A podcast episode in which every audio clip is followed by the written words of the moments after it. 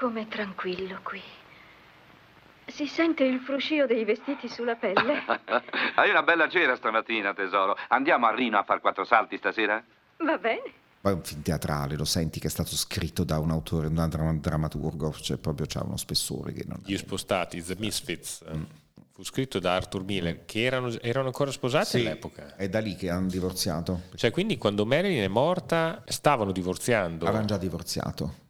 Perché Marilyn è morta di lì a poco, no? Sì, sì. Dopo gli È del spostati. 61, gli spostati lei è morta nel 62. Ah, ed era separata con Miller. Sì. Trame strane.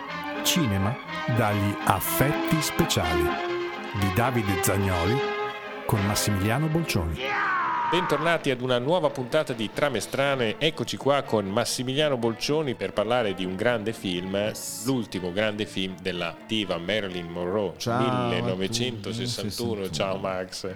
1961, The Misfits, Gli Spostati. Spostati. Un film incredibile con Clark Gable, Marilyn Monroe, Montgomery Clift, Thelma Ritter ed Ellie Wallach. Ellie Wallach. Cast bellissimo. Eh vabbè, lì parliamo di tutti quelli che in quel momento erano parte Actor Studios, parte vecchia gloria hollywoodiana, parte il teatro del momento, insomma c'è, c'è un cast spaventevole anche dei tecnici se pensiamo che la sceneggiatura e tutto quanto è di Arthur Miller, drammaturgo più che noto, insomma io credo che sappiate chi è, spero, che in quel momento era il marito di Marilyn.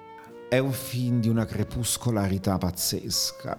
Si stacca nettamente da tutti i film che ha- fatto la Monroe fino a quel momento, decisamente. Cioè, la Marilyn Monroe più conosciuta è quella di Gli uomini preferiscono le bionde, come sposare un milionario, cioè le commedie Fox, quelle.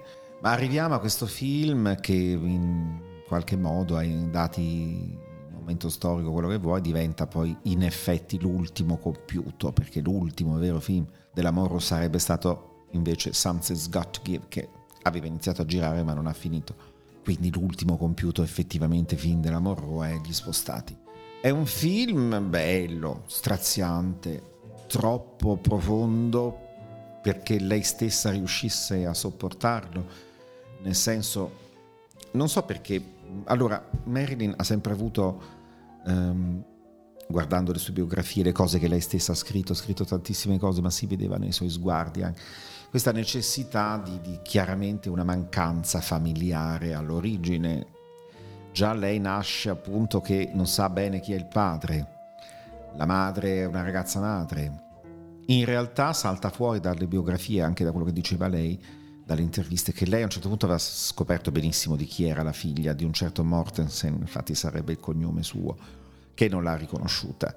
Lei ha passato un bel po' della sua vi- carriera iniziale a cercare di contattarlo perché sapeva, la madre gliel'aveva detto, sapeva chi era il padre, non era è questo, questo signore, questo uomo d'affari che era passato da, da Los Angeles, da Hollywood e aveva conosciuto la madre della Monroe che pare fosse una bellissima donna, anche lei da giovane, faceva la editing, cioè era addetta nel reparto del montaggio dei film.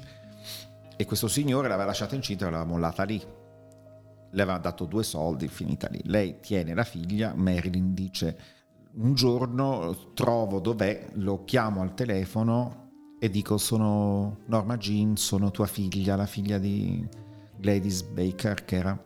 E lui disse ho capito di chi parli, mi ricordo, però guardi, faccia una cosa, se vuole qualsiasi cosa si rivolga al mio avvocato. Lei non l'ha mai dimenticato questo padre ritrovato che la etichetta così. La ripudiò, insomma. Tant'è vero che anni dopo, quando diventa la Monroe, quindi famosa in tutto il mondo, la, la cerca lui, dicendo ciao Norma Jean, sono tuo padre. E lei gli rispose dopo vent'anni esattamente con la stessa frase. Se ha qualcosa da chiedermi si rivolga al mio avvocato e gli tirò il telefono. Quindi capiamo quanto è stata incisiva questa figura paterna mancante.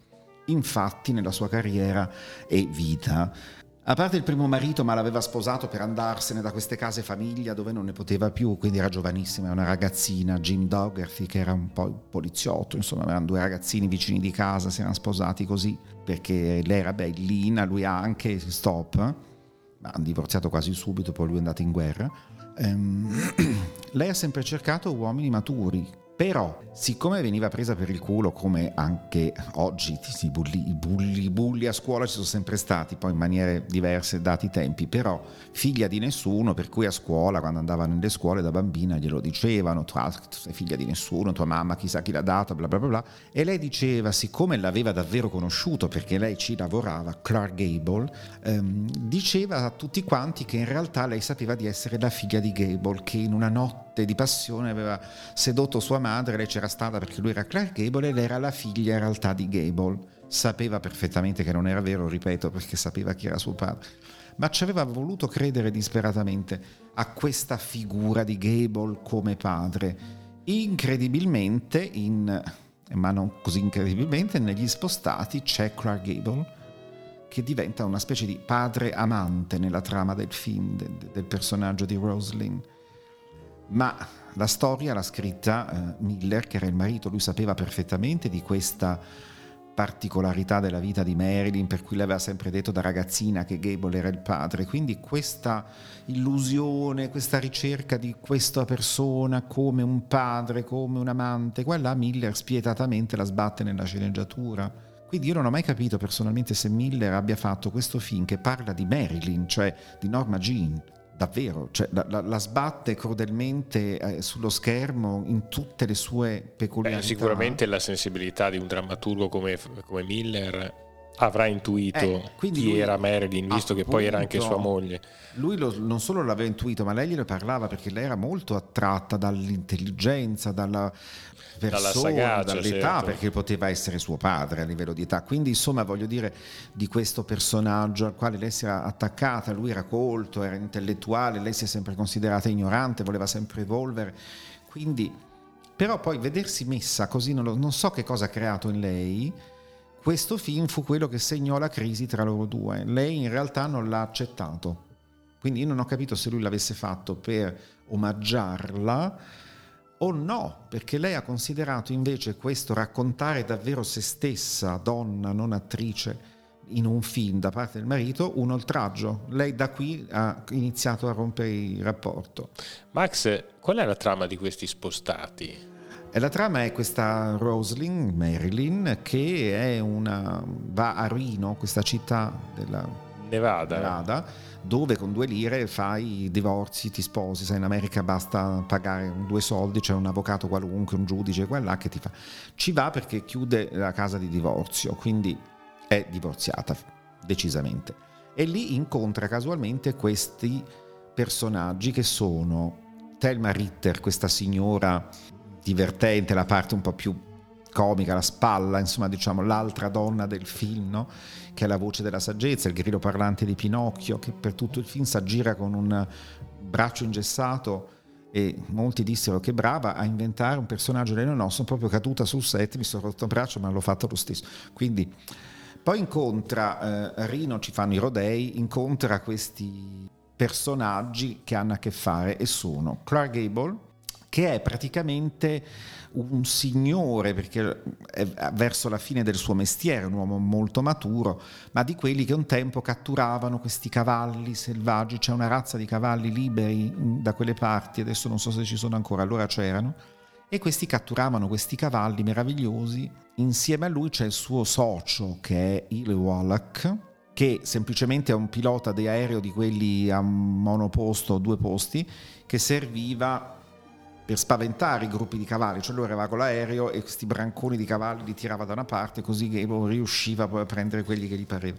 E Montgomery Clift che fa invece un ragazzo problematicissimo, dedito all'alcol, con un conflitto perenne con la madre, che fa i rodei e nello stesso tempo dà una mano a Gable a catturare i cavalli. Insomma, si incontrano questi quattro personaggi e fanno amicizia uh, Gable dice io ho una casetta, qualcosa, o se non è Gable, no, no, è coso, è Wallach. Wallach a un certo punto dice io avevo una moglie morta, ma avevamo iniziato a costruirci una casetta ai confini del deserto, insomma, quindi andiamo lì e passiamo un weekend o comunque qualche giorno in questa casetta non finita, in questo rapporto d'amore non finito e lì si scatenano delle tensioni. Wallach eh, chiaramente è sedotto da uh, Rosalind perché è una bella donna, però capisce che a lei non gliene frega niente perché in realtà gli piace Gable.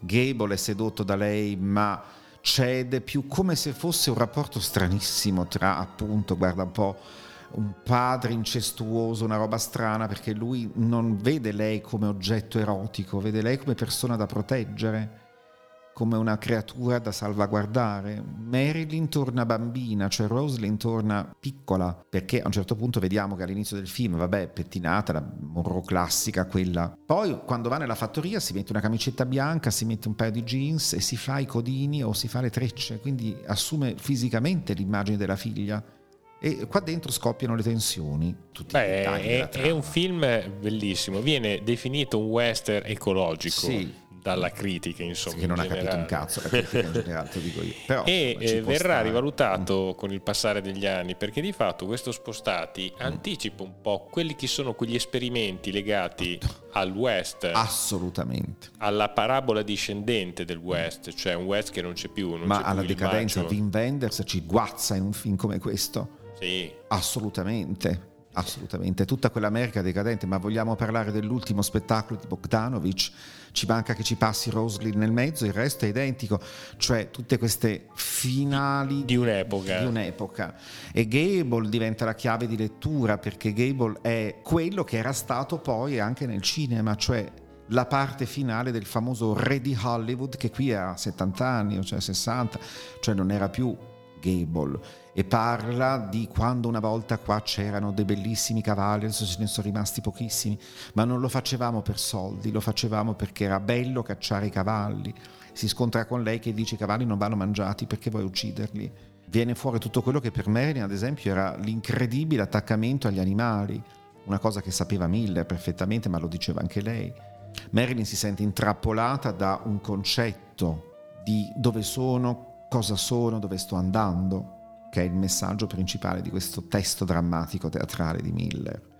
E questo forse è il vero omaggio che Miller ha fatto alla moglie, cioè questa creatura imprigionata da un sistema che la vuole sempre stupenda, bionda, bellissima, con diamanti, ma non è così.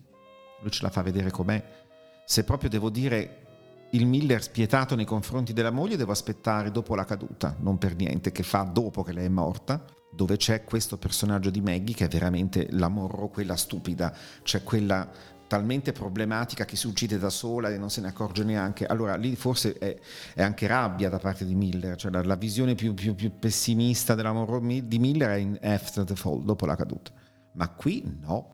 È questo che non capisco perché lei l'ha preso invece come una rottura. Un... Ha detto perché mi racconti così tanto? che è quello che lei ha sempre voluto, tra l'altro, cioè io non sono la bionda stupida che immaginate, non sono questo, non sono quello, però è una che poi ha sempre detto attraverso interviste, poesie, quello che vuoi, ma devo dire grazie a Marilyn però, perché sono diventata quello che sono grazie a quel personaggio, quindi non posso rinnegare quello che mi darebbe fastidio. Io non sono stupida, bionda, cretina, sono neanche bionda.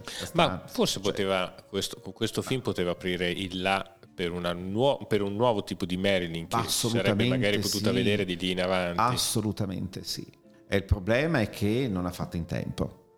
Però è il primo film dove davvero chi ama il personaggio guardateveli tutti perché ritorna un pochino quel sospetto che hai quando vedi i suoi primi film. Eh, La tua bocca brucia, dove c'è Richard Widmark e Anne Bancroft che sono i protagonisti veri, parla di questa governante babysitter giovanissima che è psicotica e a un certo punto in questo albergo viene lasciata lì a badare una bambina, ma poi lei si traveste coi vestiti e gioielli della mamma della bambina che è ricca per sedurre questo giovane che vede dalla finestra di fronte, si finge una dark lady, si finge Marilyn in pratica, ante litteram. Poi verrà scoperta, c'è un momento in cui la trovano alla fine nell'ascensore ma è straziante la bravura di questa ragazzina, era giovanissima in questo film. Quando la vedi nell'ascensore che tutti la volevano colpevole perché lei cerca di strangolare questa bambina perché fa rumore, ma si apre la porta dell'ascensore e c'è un'altra bambina che è Marilyn con questa lametta da barba su un polso e solamente l'affetto della Bancroft, quindi la comprensione di un'altra donna e di un uomo che non la vuole trovare seducente, che la salvano, se no si suicida. Pensando a come è stata poi la vita vera della Monroe, dici, puttana, la profezia, sto film, cioè, terrificante. E lì vedi un potenziale d'attrice fortissimo che poi va a sparire dietro un cliché bravissima perché come faceva la scema lei non la faceva nessuno, però era un cliché. Piano piano invece torna nella maturità con gli spostati a questo inizio che dici ma se lei invece avesse continuato su quell'ottica ragazzi, però era troppo bella. Ma guarda che negli spostati Marilyn ha uno sguardo perennemente malinconico. Malinconico, poi era continuamente, pensate al set, Gable, eh, un uomo di una certa età che aveva qualche problemuccio di salute, ma... Aveva una settantina d'anni, però sì. aveva dei gran problemi di salute, a parte che era un fumatore incallito. Ma poi lui voleva fare tutte le scene senza controfigura, quindi sì. La scena dove lotta col cavallo e c'è davvero uno stallone che lui lo tira con sta corda, lo stallone tira, l'ha fatta lui. Cioè, per un uomo che ha insomma, problemi al cuore, non ti mettere. Ma lui invece era la vecchia guardia, voleva dire a se stesso: Io sono ancora Clark Gable. Um, Montgomery Clift aveva davvero dei problemi con la propria omosessualità fortissimi e nel film lui è sempre così a metà tra lei che non è sedotto da Roslyn, è l'unico dei tre personaggi maschili che non è sedotto da Roslyn, ma è comprimario nella sfiga. Quindi lo vediamo spesso al telefono, nelle cabine telefoniche che parla con questa madre che in realtà non ne vuole sapere di lui, si sente rifiutato perché si ubriaca. È quello che ha fatto poi Montgomery Clift, aveva dei grossi problemi di alcol. Ma di fatto questo è un gruppo che pensa di essere libero, no? No, è capito. Cioè da, Sono un po' dei ribelli senza padrone, no? Esatto, Questi... quell'altro che è vistosamente omoeroticamente attaccato a Gable, perché a un certo punto poi salterà fuori il eh, personaggio Wallach, di Montgomery Ah, no, di Ellie Wallach. Wallach. che dice vedi che con le donne finisce sempre così perché ti sei messo con lei io sono il tuo amico cioè fa un discorso che non è neanche gay no è proprio refrattario alla figura misogino, cioè dice le donne non ci devono essere, sono solo un problema. Servono stare in casa, pulire i piatti, basta se proprio ti serve, ma puoi fare da solo anche quello. Cioè, e l'altro dice: Ma sei pazzo? Allora lui dice: Mettiti con me, perché ti devi mettere? Quindi cosa fa? Per contro incredibile senso, si mette lui a dire con Roslyn, Ellie Wallach: Perché non ti metti con me? Io ti posso dare questo, la casa, questo e quell'altro. Lei dice: Tu mi vuoi comprare? Cioè, tu vuoi il mio corpo, non vuoi me e lei gli dà una sdentata terrificante per cui lui la detesta. E viene fuori questa credine tutta femminile in un personaggio maschile che è Warlock, cioè il film è pieno di ribaltamenti. Quindi abbiamo una Monroe che ha sempre avuto questi problemi, soprattutto questa visione di mio padre a Gable da bambina e si trova a fare un film con Clark Gable, quindi a questo punto gli si avvera un concetto. Gable che lì non solo ha i problemi di salute, ma sta aspettando il primo figlio della vita sua, è in attesa che la moglie abbia il figlio ehm, quindi ha delle aspettative doppie. Anche per questo ti viene da pensare tutte le famose dicerie, lei, Marilyn e lui ebbero una relazione. Non è assolutamente vero, proprio perché lui in quel momento stava per diventare padre, era la cosa che aveva più voluto in tutta la sua vita e pensava a quell'età di non arrivarci neanche. Quindi figurati se andava a fare il cretino con la Monroe, che invece era contentissima di questa e cosa. Sarebbe nato il suo primo figlio di lì a poco. Christopher Gable nasce eh, alla fine del film, ma lui è morto prima, Gable per un infarto, per cui non ha visto né il film né il figlio. Tristissimo finale di, di, un, di, un, personaggio come lui. Eh, Marilyn, quindi con tutto quello che può essere la sua vita, Clift dopo due anni si suicida anche lui per questi suoi problemi psicologici, ubriachi, cioè un cast che si trova a fare un film dove i personaggi hanno tutti tutte le idiosincrasie profonde degli interpreti. Sì, perché sono un po' quattro miserie, tra virgolette. Spostati. Sono si gli spostati. Gli sballati, gli, gli sfusi. E rappresentano un po' quel malessere dell'America, forse di quel periodo Ma storico. Ma pensa te, allora, immagina oggi allora sì, era all'avanguardia. Perché loro fuggono da questa America fatta di eh, traffico, fatta di esatto. gente che gioca eh, ne, nelle macchinette per provare a vincere denaro. E vanno nella casetta questo. dove c'è l'orticello e coltiviamo noi le verdure, capito? Ecco.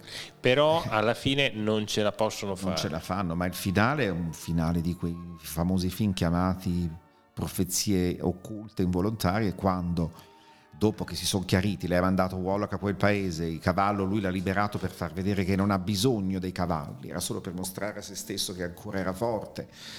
La Ritter li saluta perché deve tornare a badare non so chi, a un certo punto Gable e la Monroe rimangono insieme e decidono di fare la strada insieme. Salgono sul camioncino sgangherato insieme al cane, che è la cosa più commovente secondo me del film, tutte le volte muoio perché lei vuole assolutamente il cane con sé e dice dove andiamo adesso? E allora lei lui dice andiamo a casa e lei dice dov'è la casa? Qual è la nostra casa? Allora lui guarda per aria, si vede, indica un punto nel cielo perché nella trama è sera e dice la vedi quella stella lassù? Sì, fa lei, è lì che stiamo andando. E il film finisce con l'inquadratura della stella. Dopo questo film sono morti tutte e due.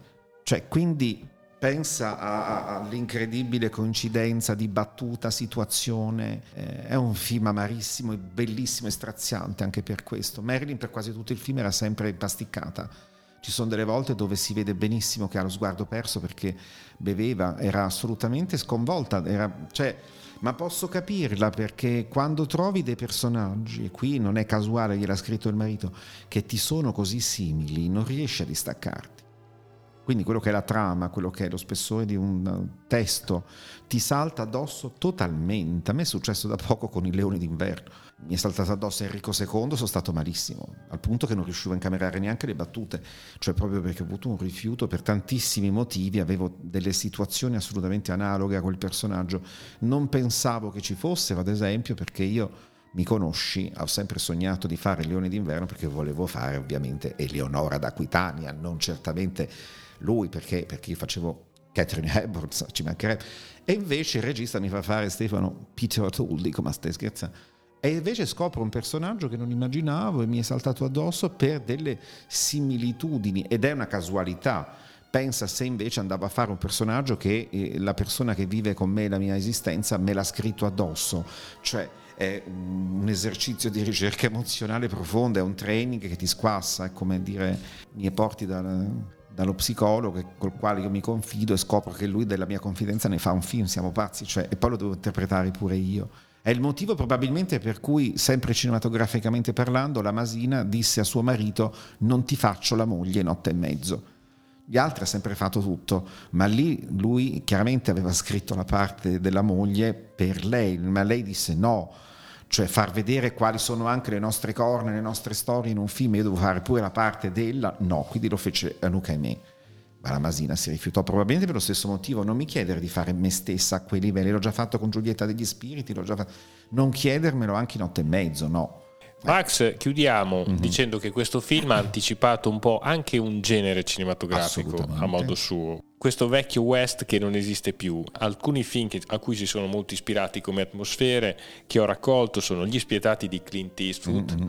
Brokeback Mountain di Ang Lee, che ha delle atmosfere Qualcosetta. di un western atipico, sì. dove non ci sono più gli eroi. Mm ci sono altre storie. Il recente Il potere del cane di Jane Campion, non l'ho che abbiamo visto, agli però, Oscar, sì, sì. è sempre un western un non po' atipico, ma soprattutto anche un film di Chloe Zhao, premio Oscar, uh-huh. che si intitola The Rider, il sogno di un cowboy, un film del 2017, ha delle non atmosfere crepuscolari. Secondo me è veramente stato adatto in là, eh, in tempi non sospetti, a un genere cinematografico che l'avremmo visto 20-30 anni dopo. Guarda, senz'altro. Eh, ma io ci metto di più un Wim Wenders perché viene sempre etichettato fondamentalmente come western decadente, ma non è un western. È che semplicemente è ambientato là dove c'erano i cavalli, i rodei e c'era gente che aveva il cappello da cowboy nella testa, ma non c'entra nulla col western. Non so perché danno questa definizione sbagliata. È più vicino invece a, a ecco, ti dico, a un. L'ultimo spettacolo di Bogdanovic, siamo assolutamente lì, ma te ne farò anche un paragone che uno non ci pensa, ma invece c'è tantissimo anche per immagini, che è Faster Pussycat Kill Kill di Russ Meyer, che è esattamente la stessa cosa vista con le ragazze che sono tutte spostate ma cattive quindi sono bad girls e non buone come lei, ma tu pensa, tanto l'hai visto anche te, Tura Satana è vestita esattamente come Marilyn negli spostati, camicia bianca, pantaloni neri attillati, solo che fa il kung fu e picchia tutti i ragazzi che incontra, cioè è la vendetta di Roslyn in realtà quel film, che è immediatamente di qualche anno dopo. 61 è gli spostati e Fast Musica sarà fine 60, 68, 69, non è del 70, quindi eh, immediatamente. E lì ci sono queste visioni di deserto, di bianco e nero, di loro che non fanno il rodeo ma corrono dietro ai copertoni, cioè siamo lì. Quello è molto più vicino secondo me per concetto, anche se non ci si pensa, perché sai, Meyer aveva un suo genere ben preciso, quindi non lo vai a paragonare, ma non era un cretino Assolutamente, Quindi, Rasmayer, ne abbiamo parlato anche esatto. quando parlavamo di John Waters. John Waters. Quindi, Caro Max, salutiamo il nostro meraviglioso gli spostati, pubblico. datemi retta, è un film bellissimo. Guardate gli spostati, sì. È un film che offre tante ispirazioni. È ancora molto moderno. E lei è stupenda, cioè, a parte bella, brava, lì dici davvero, cazzo, poteva diventare... Cioè, un'attrice brava lo è stata, la Moreau, ragazzi, è ancora viva oggi dopo 60 anni, però, ehm, ecco, diciamo, poteva fare generi un po' diversi, non solo la commedia o sempre queste, insomma, hai capito? C'era un qualcosa che non le è mai stato concesso di fare perché quello era il contratto, invece secondo me abbiamo perso delle opportunità, guadagnate altre, ma perso delle opportunità che lì vengono fuori. È stato un peccato. Ciao a tutti, ciao, a Max. tutti, ciao. Quando finisci di sognare non ti rimane che cercare d'essere un uomo. E lavoro degno di un uomo ce n'è rimasto poco. Andiamo, dammi una mano a tirarlo giù. Trame strane. Cinema dagli affetti speciali di Davide Zagnoli con Massimiliano Bolcioni.